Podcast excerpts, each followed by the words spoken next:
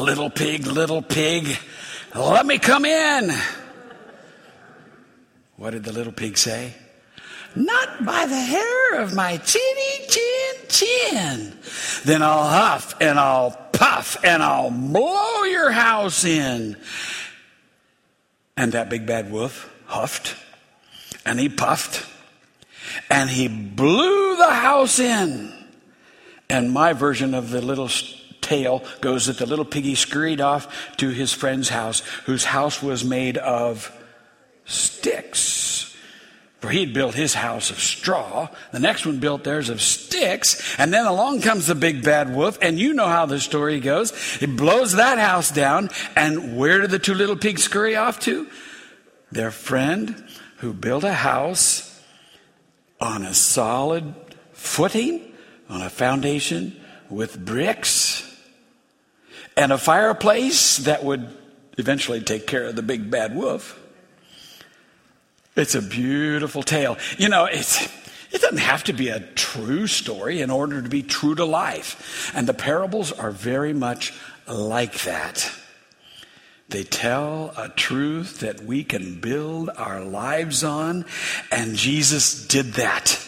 Well, as you know, there's lots of big bad wolves out there these days big bad wolves who are self-serving, who are, are greedy, and who say, if, if you do something against me, I'll sue you.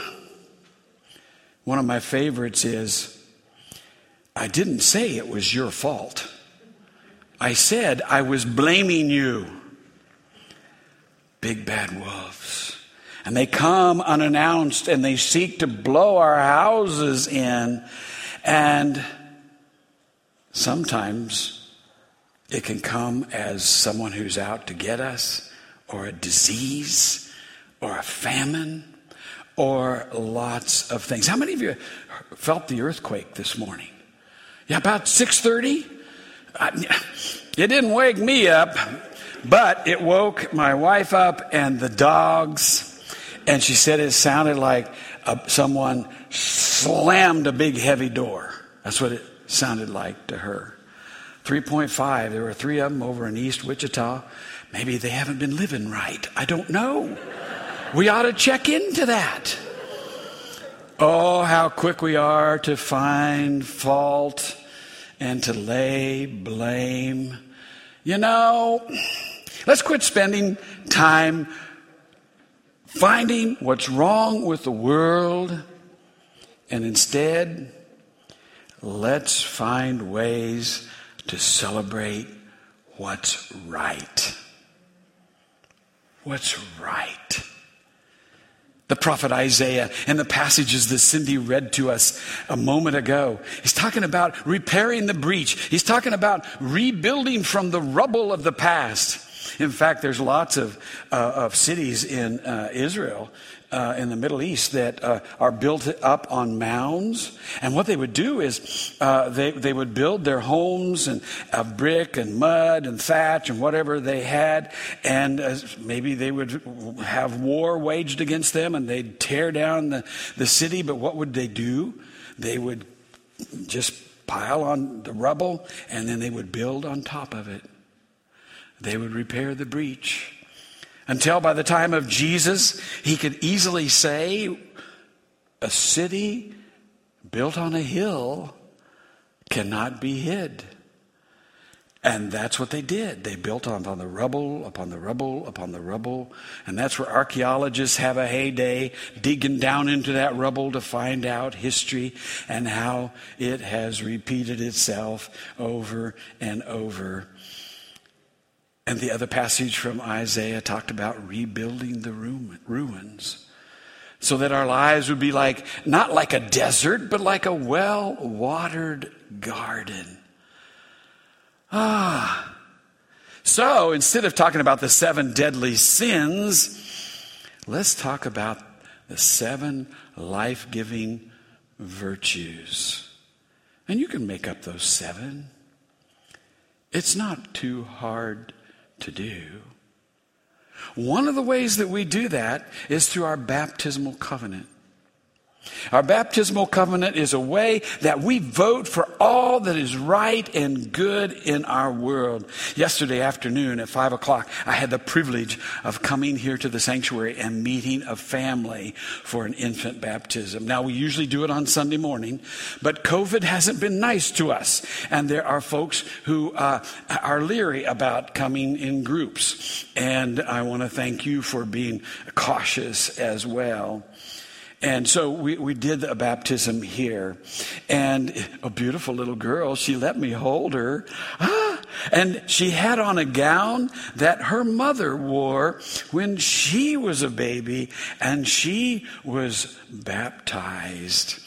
And I got to take water and say, Iris K., I baptize you in the name of the Father and of the Son and of the Holy Spirit. It was a beautiful experience. And then the family, uh, we all gathered around her and we placed our, our hands on her and we prayed for her and for her future. And then we took a pledge, much like what Pastor Daniel was talking about last Sunday, that we would surround her with a community of love and forgiveness, that she may grow to be a true disciple of Jesus Christ. You ask why we baptize babies? Because we believe in voting for what is right in our world, and it is right and good that we should present our children to God early because God is already working in their lives. And He's building on the foundations of the faithful that have gone before us, taking the rubble that has been a part of our world's experience and through the gift of new birth, physically and spiritually, God is saying, I'm not done yet. I'm going to give you the power to resist evil, injustice, and oppression in whatever forms they present themselves, and to build on the rubble and to create newness. That's why you come to church today. I don't know how many of you have been itching to come back. We've been itching to have you back because speaking to Oak, well, it's, it's been an experience. But we come back I picture it this way as uh, uh, the, the, hearth of your fireplace. And you, you, take the tongs and you take out a burning ember from, uh, or a burning coal from the fireplace, and you set it on the hearth, a stone hearth. You wouldn't set it on any other hearth, or something like that might happen. And what happens to that little piece of coal as it sits on the hearth?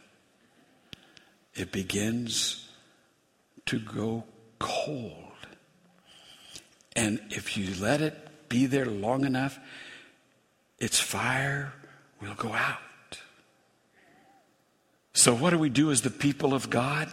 We take our embers, our ashes, our little pieces of coal from the hearth, and we put it back into the flame so that once again we can glow with warmth and hope and possibility and forgiveness. That's what baptism is all about. Is taking our lives and offering them to the fire of God in Christ that He gives for us to ignite our lives into a beautiful and blazing flame that gives light to a dark word, world, that gives warmth to a cold, cold environment. That's why you're here this morning. It's fun to get to tell you why you're here. Whether you agree with that or not, I don't know. But that's what I want to do. I want to live my life so that uh, when I wake up in the morning and look in the mirror, I don't see myself as a victim. I see myself as one empowered. I don't want to be able to get up in the morning and, and look in the mirror and feel sorry for all the troubles I've seen, but look in the mirror and see the Spirit helping me open up the potential of the day. I want to be able to look in the mirror and see that I have a solution to offer today rather than to be part of the problem. Now, there are plenty of days that I'm kind of like the big bad wolf.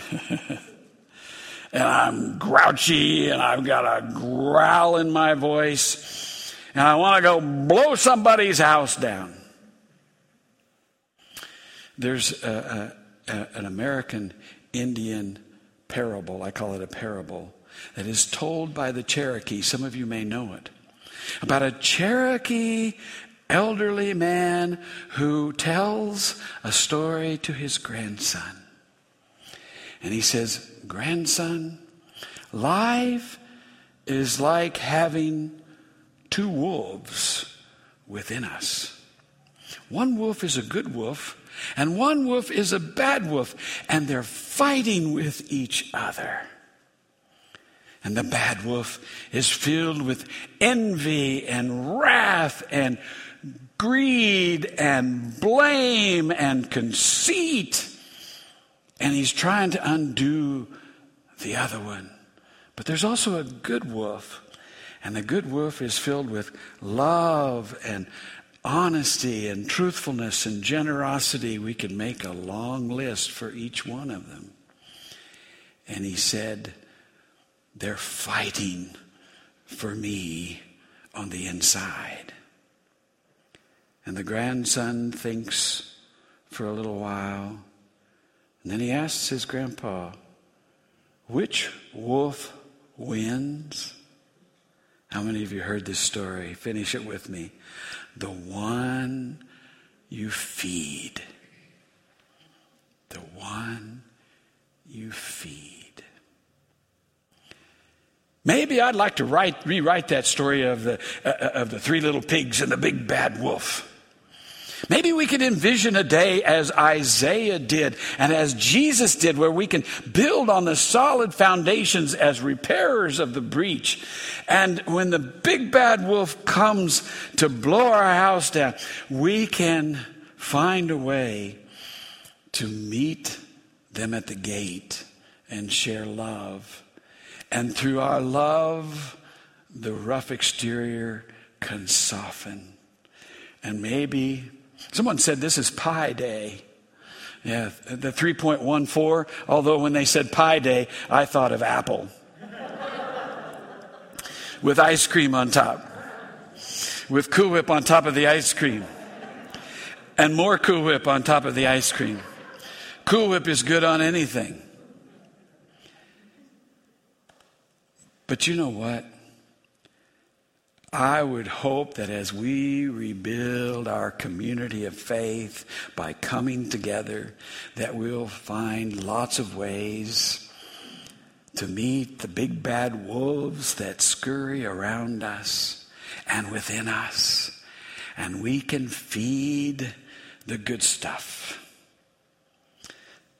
to fill our spirits, to have pie and fellowship together with Uh, others, some whom we don't even know, and some who we maybe don't even like. And that we can begin once again to vote for all that is right and good in our world and be a light that illumines the darkness. Be a garden with fresh blooms instead of an open grave that we can be hope for the road ahead. Are you listening? There's lots of big bad wolves out there. But our God is bigger than that. And He has bricks to offer to build a solid house on solid rock. That the ancient foundations which we have learned from from years ago may inform our present living and our building may prepare a world for our little ones to enjoy.